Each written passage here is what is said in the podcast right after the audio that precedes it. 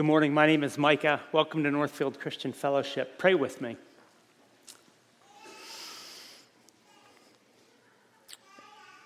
Jesus, to you we do lift our eyes, and you, our God, are holy. You call us to be holy because you are holy. Father, that is difficult. We live in an unholy world, and our own nature is to be self righteous. Lord, give us holiness in that we seek to be true to your word and your standards of how to live, in that we seek to love as you love. We pray in your Son's name. Amen. Almost 50 years ago, an athlete named Bruce Jenner became probably the most well known star of the Summer Olympic Games in Montreal back in 1976 for years, the Soviet Union, they had dominated the Olympic Games because they sent their state sponsored professional athletes to compete, while America and much of the world at that time only sent their amateur athletes. But during this Olympics, the amateur athlete from New York would succeed in not only embarrassing the Soviets, but also setting a new world record in the decathlon. Jenner became an instant American hero. He had, he'd been a, a football and a baseball star in his high school days. And now he was an Olympic gold medalist. He became a spokesman for Wheaties, and his picture was plastered on every Wheaties cereal box. I remember that even in years later, Bruce Jenner's uh, picture was still all over Wheaties boxes.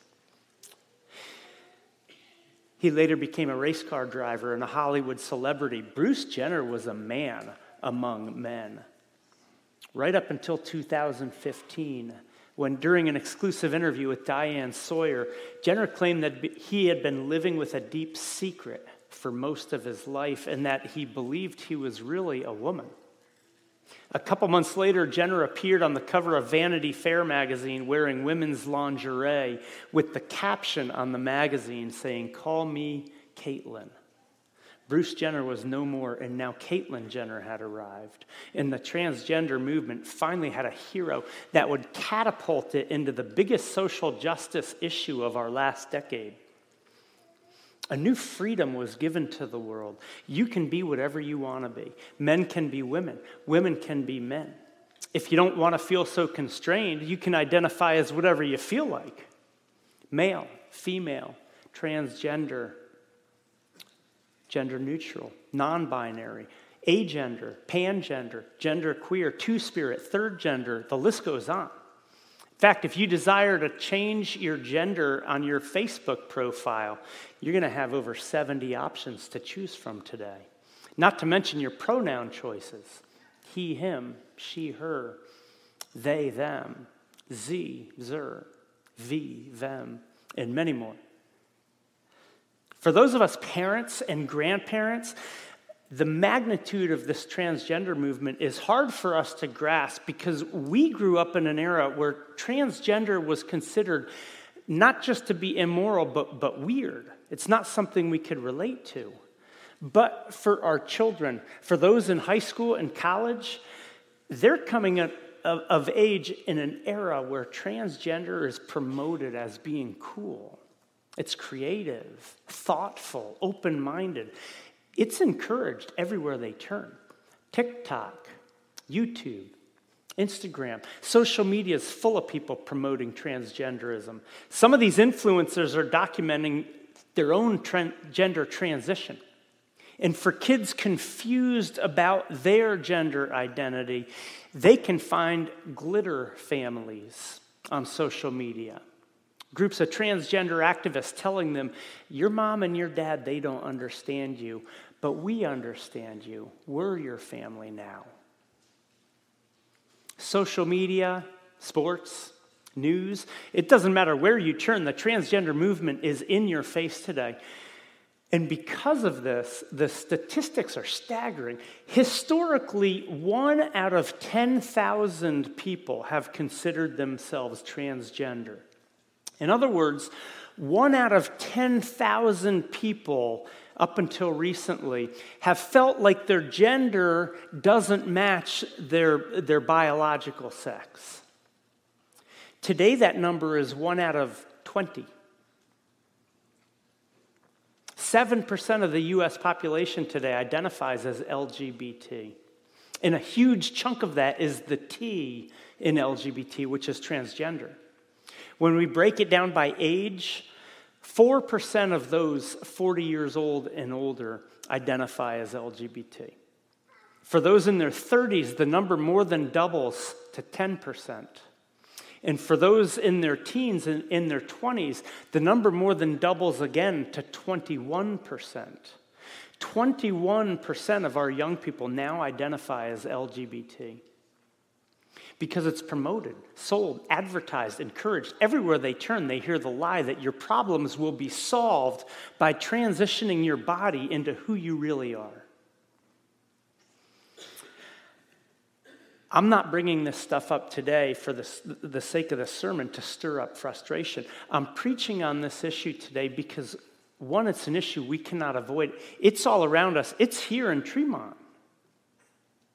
And two, as Christians, I want for us to consider how we're to handle this issue. My goal today is not to promote an us versus them mentality. My goal is to leave us here today with biblical conviction and with godly compassion. But first, how do we get here?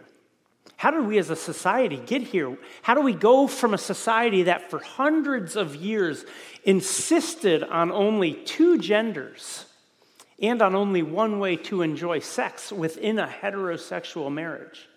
How do we go from that to a society where anything goes? Sleep with whoever you want and identify as whatever you want. The answer is simple our society has rejected God.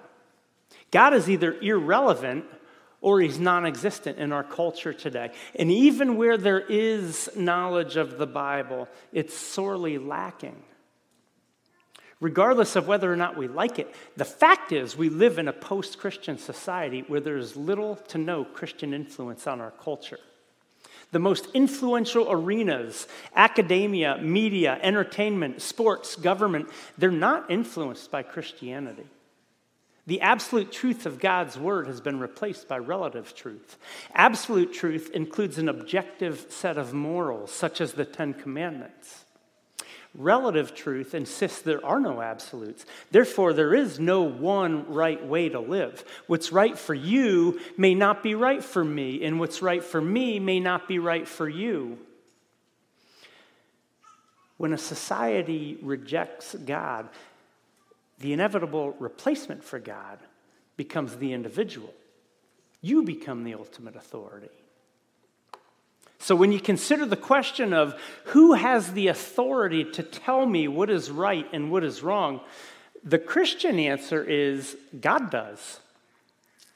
But our society's answer is I do. I'm the authority. I decide what will bring me the most happiness and fulfillment, not God. God told the prophet Isaiah, I, the Lord, speak truth. I declare what is right. But in a post Christian society, the authority to declare what is true and what is right is stripped from our Creator and assumed by the very people God created. Self is now the ultimate authority. This God denying, self promoting view of authority has led to a radical form of individualism that we now live in today. How dare anybody tell me I'm wrong? In fact, the only sin in our culture today is to call anything a sin. What I find interesting in our society today, where God is rejected and self is promoted, is that we are nevertheless a spiritual society. We see the brokenness of the physical world all around us, and people come to a Gnostic type of conclusion that a person's self awareness is where true good is found. So, in other words, your body might be wrong, but your mind is good. You can trust your mind. When it comes to the transgender movement, this self focused spirituality encourages the thinking that if my body is the wrong gender, my good mind can choose to alter my body. After all, I'm the authority who decides what is best for me, not God. Combine this with all the other influences in a person's life their teachers, doctors, counselors, social media, uh, influencers, all telling them that if you feel your body is wrong, then it is wrong. And all your problems will be solved by pursuing the gender you believe yourself to be. And you end up with kids convinced that the best solution is to alter their body. And the results are heartbreaking. Here's one example Chloe Cole is a young gal from California. Chloe grew up having a tough childhood. In grade school, she was bigger and stronger than the other girls. And she was a tomboy. She didn't care about painting her nails, she'd rather play sports with the boys. She was molested when she was young, which further made her angry at being a girl. When Chloe was 12, she was diagnosed with gender dysphoria. So she started to transition into a boy. At age 13, she started taking puberty blockers. At age 15, she had a double mastectomy. That, along with other surgeries, left her feeling not like a man, but rather more confused than ever. She now is still a woman, but a disfigured woman, surgically altered to look like a man. She quickly came to regret her decision as she continued to age. And so she started to detransition from a man back into a woman. Today, Chloe is 18 years old, and she's very much the gender God created her to be, but she's permanently scarred. She has a deep voice from taking testosterone. She may never be able to have children because the male hormones that she took can kill the ovaries. If she does end up bearing children, she won't be able to breastfeed because her mammary glands were removed. This poor girl was just a child. But all those around her, her doctors, her counselors, they all convinced her that her problems would be solved if she transitioned into a man. Today, Chloe is an outspoken critic and opponent of the transgender movement because she has experienced the tragic results firsthand. Like Chloe, the majority of those who identify as LGBT They've suffered from emotional and mental problems prior, to identifying as LGBT. Problems such as depression, anxiety, eating disorders. Many have experienced abuse, verbal abuse, physical abuse, sexual abuse. A disproportionate amount of the transgender community are autistic because one of the characteristics of an autistic person is that they do not feel comfortable in their own skin.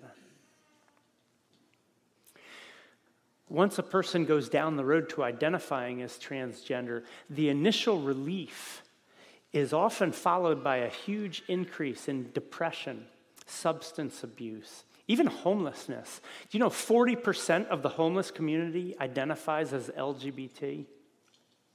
And the suicide rate is beyond tragic. The overall suicide rate for the US population is 0.5%. That's half a percent. For the homosexual community, the attempted suicide rate is nearly 12%. For the transgender community, the attempted suicide rate is 25%. One in four people who identify as transgender are so full of despair that they attempt to end their life. They're depressed, they're angry, confused, and they're living in a world that encourages them to be transgender, yet offers them no hope when they've gone down that road and find themselves empty. These people are hurting. So, what is our response to be as Christians? How do we respond to the LGBT community, but also to our society as a whole that encourages it? In order to deal with this issue, we must go into it with firm biblical conviction. In the very first chapter of the Bible, in Genesis 1, when God created mankind, it says, God created man in his own image. In the image of God, he created him. Male and female, he created them. God created every single human being on the planet in his image. He didn't create the galaxies in his image, he didn't create the oceans in his image, he didn't create the monkeys in his image. He created human beings in his image, which means he created you in his image. He created your neighbor in his image. He created those who identify as transgender in his image.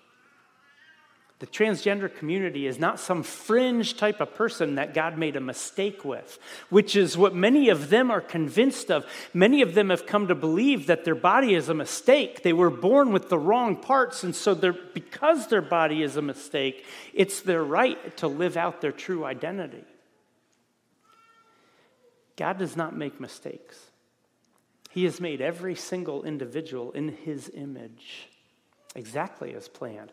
David praised God for this in Psalm 139, saying, You formed my inward parts, you knitted me together in my mother's womb. I praise you, for I am fearfully and wonderfully made. Wonderful are your works. My soul knows it very well. God does not make mistakes. A person can argue, yeah, but what about the fall? We live in a broken world because of sin. Isn't it possible that our genders might be broken too? Yes, absolutely. Because we live in a broken world, we all have broken bodies in many ways. Some of us have diseases. Some of us have physical impairments. Some people, a minuscule percentage of the human population, are born with both male and female anatomy. But we are all born with either an XX chromosome or an XY chromosome. In other words, God designed us in our mother's womb as either male or female. And when He designed us, we were fearfully and wonderfully made. When Adam and Eve sinned, the issue was not whether or not Adam was a man and Eve was a woman. The issue was that Adam would now struggle to live as a man and Eve would now struggle to live as a woman. God created man in his own image. In the image of God, he created them. Male and female, he created them. The Bible gives two categories for gender male and female. And God gave them distinct characteristics and roles, which is why God forbids them from dressing as the opposite sex. In the book of Deuteronomy, one of God's laws for his people is it says, A woman shall not wear a man's garment, nor shall a man put on a woman's cloak. For whoever does these things is an abomination to the Lord your God. God did not say a woman shall not wear a man's garment unless she determines that she's a man. God said, Whoever does these things is an abomination to the Lord your God. His words are absolute because his authority is absolute. He made us, he made us man and woman, two distinct genders. And because he knows what's best for us, he gives us guidelines for how to stay within our genders. In 1 Corinthians, the Apostle Paul makes a distinction between man and woman when he says a man ought not to cover his head since he is the image and glory of God, but a woman is the glory of man. In the book of Proverbs, the distinctness of a woman is exalted. Charm is deceitful and beauty is vain, but a woman who fears the Lord is to be praised two distinct genders, male and female, both positively mentioned in God's Word. As Christians, we're to hold fast to God's claim that He is the ultimate authority. He decides what is right and wrong, that He created us in His image, male and female, and He intends for us to live out our God given roles, our God given gender, in the, man, in the manner that He prescribes. But we're not called to go beyond that. For example, much of what defines a man and a woman in our society today, it does not come from God's word, it comes from culture. Nowhere in the Bible does it tell us that a man shall watch football, eat beef jerky, shoot guns, and drink beer. And nowhere in the Bible does it tell us that a woman shall color her hair and wear heels and go shopping and drink rose. These are cultural stereotypes, not biblical descriptions of a man and a woman. So when a woman wants to hunt and work on her car, she is still absolutely a woman according to God's word. And when a man wants to shop for just the right outfit and make sure his nails are just right, he is still absolutely a man according to God's word. God created man in his own image. In the image of God, he created him. Male and female, he created them. While God has deliberately and flawlessly created two distinct genders, God has only given one category for sexual union it's to be heterosexual within the confines of marriage. Anything outside of that is, is sin. Shortly after he created man and woman, the book of Genesis says, Therefore, a man shall leave his father and his mother and hold fast to his wife, and they shall become one flesh. The book of Hebrews tells us, Let the marriage be held in honor among all, and let the marriage bed be undefiled, for God will judge the sexually immoral and adulterous. Any sexual union outside of marriage is sin. And any sexual union outside, other than a man and a woman, is sin. The Bible forbids homosexuality in both the Old and New Testaments. Twice the book of Leviticus forbids it. In the New Testament book of Romans, when Paul described people who reject his authority, he wrote, God gave them up to dishonorable passions, for their women exchanged natural relations for those that are contrary to nature. And men likewise gave up natural relations with women and were consumed with passion for one another. Men committing the, uh, shameless acts with men and receiving in themselves the due penalty for their error. Paul gets more specific in the book of 1 Corinthians. He writes, do you not know that the unrighteous will not inherit the kingdom of God? Do not be deceived. Neither the sexually immoral, nor the idolaters, nor adulterers, nor men who practice homosexuality, nor thieves, nor greedy, nor drunkards, nor revilers, nor swindlers will inherit the kingdom of God. Notice that Paul isn't just picking on homosexuality. He's calling out all forms of sexual sin, along with a bunch of non sexual sins in these passages. But when Paul does call out homosexuality in this First Corinthians passage, he uses two words in the Greek one to describe the passive partner, one to describe the active partner. In other words, Paul leaves no uncertainty that homosexuality is wrong. The reason I bring up the homosexual issue is because, one, they're very intertwined with the transgender movement. Both of them identify as part of the LGBT community. But two, because many of the people who identify as transgender they either started out as homosexual or end up practicing homosexuality because of the new gender with which they now identify.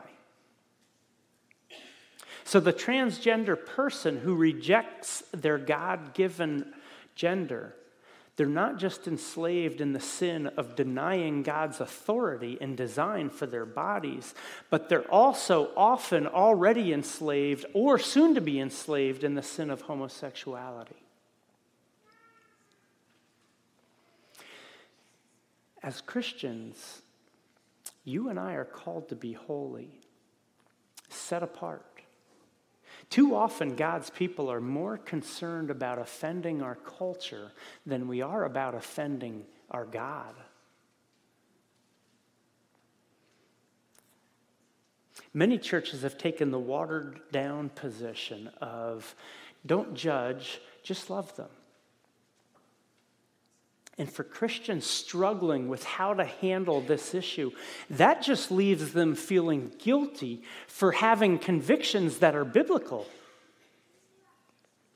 So I want to encourage you today don't compromise your convictions. Hold fast to God's word. Be willing to call sin sin. As Christians, we must respond to the transgender movement the way we respond to any sin with clear biblical conviction. We must also respond with godly compassion.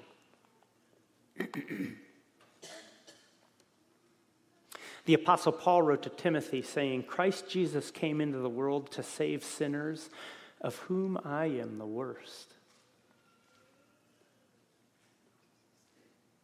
He said this at the end of his ministry. After coming out of the most legalistic, self righteous, rigorous training as a Pharisee, he was a good person. And after spreading the gospel throughout parts of Asia and Europe and interacting with all sorts of people from all sorts of backgrounds and all sorts of different beliefs and all sorts of sinful practices, it would have made sense for Paul at the end of his life to say, Christ Jesus came into the world to save sinners, even those who are worse than me. But that's not what Paul said. He said, Christ Jesus came into the world to save sinners, of whom I am the worst. Paul had the compassion to spread the gospel to all people in all places that all have sinned, in that Jesus came to save us from our sin. And he had the compassion, in his compassion, he had the humility to realize that of all the sinners that he ministered to, the liars, the thieves, the violent, the demon possessed, the prostitutes, the sexually immoral. Among all these people that Paul ministered to, Paul considered himself to be the worst. It's easy for me to be compassionate toward those whose sins I can relate to. Are you quick to anger? I can relate. I have compassion. Is your lust toward the opposite sex? I can relate. I have compassion. It's more difficult to have compassion toward those whose sins I cannot relate to. Are you addicted to gaming? I cannot relate. Personally, I think it's the biggest waste of time. I have no compassion. Are you transgender? That too, I cannot relate to. So it's harder to have compassion. But the book of Romans tells us, For all have sinned and fall short of the glory of God. And when it says all have sinned, that includes me and you. So, how can I look down on the sin of others when I too am guilty of sin? Just because our sins might be different, that doesn't make us any better. None of us deserves God's forgiveness. Christ Jesus came into the world to save sinners, of whom I am the worst. Those wrestling with or identifying as transgender, they're broken, they're hurting, they're pursuing what they think will bring them happiness. They need compassion. Paul wrote in the book of Colossians Put on then, as God's chosen ones, holy and beloved, compassionate hearts, kindness, humility, meekness, and patience. Peter gave the same message in his first epistle. He wrote, Have unity of mind, sympathy, brotherly love, a tender heart, and a humble mind. As we won't be a light to those who are hurting if we don't have compassion. As Christians, we must have both conviction and compassion. Conviction without compassion leads to self righteousness, anger, hypocrisy, us versus them. Compassion without conviction leads to compromising God's word, compromising his authority, condoning sin, empty kindness. We must have both conviction and compassion. That's why the Bible tells us to speak the truth in love. We need biblical conviction to speak the truth, and we need godly compassion in order to show love. For those of you in here who might be wrestling with your gender, or for those of you who know somebody who identifies as transgender, I want you to know that the feelings of gender dysphoria are not sinful. Just because a person feels like they're the opposite gender, that is not a sin. It's the result of us living in a broken world. When Adam and Eve sinned, the immediate result was shame. They both felt ashamed and they both felt awkward about their bodies. They no longer felt comfortable in their own skin. The first thing they did was cover their bodies. And ever since then, None of us has ever felt fully comfortable in our own bodies. I have arms the size of toothpicks. When I was in school, I hated the fact that my arms were so scrawny. Women look around at other women and they see what they wish their body looked like. To not feel comfortable in your own body is completely normal. But to act upon it and to deny God's authority and goodness, to deny the fact that He made you in His image, that He made you male or female according to His perfect design, that is sin. The answer is not to become transgender, the answer is to become transformed. Paul wrote in the book of Romans do not be conformed to this world, but be transformed by the renewal of your mind, that by testing you may discern what is the will of God, what is good and acceptable and perfect. When your mind tells you that your body is wrong, we are to be transformed by the renewal of our mind. In other words, we don't let our thoughts rule us, we rule our thoughts with a, confirm, with a, with a firm conviction that God is the ultimate authority, not us. And God's word doesn't just tell us how to live, it does so with our joy and fulfillment in mind because our God loves us. He knows what's best for us. Happiness and meaning and hope and enjoyment of the gender that God has given you can only ever come from Jesus Christ. Second Corinthians tells us if anyone is in Christ, he is a new creation. The old has passed away, behold, the new has come. The transgender movement wants to convince you that your old creation can be fixed with a different set of clothes and some hormone injections and surgery. And all that does is leave a person disfigured and in despair. God offers so much more.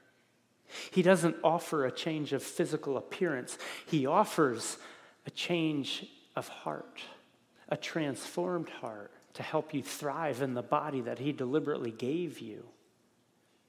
If anyone is in Christ, he is a new creation. The old has passed away. Behold, the new has come. Let's pray.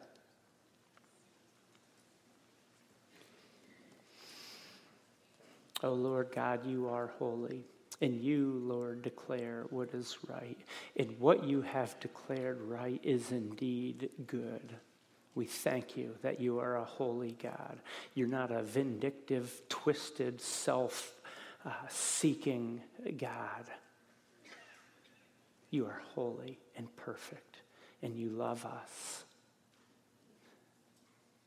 That's the wonder of it all, that you love us because we are none of those things. Thank you for your love. Thank you that you sent your son to pay the price for my sin, for all the ways that my twisted way of thinking and living has offended you. You paid for it on the cross. Father, help us to live our lives with conviction. And help us also to live with compassion toward those who are hurting, broken, those who need you. We love you. We pray this in your Son's name. Amen. As you leave, go with the conviction of God's authority and also go with the compassion of God's heart.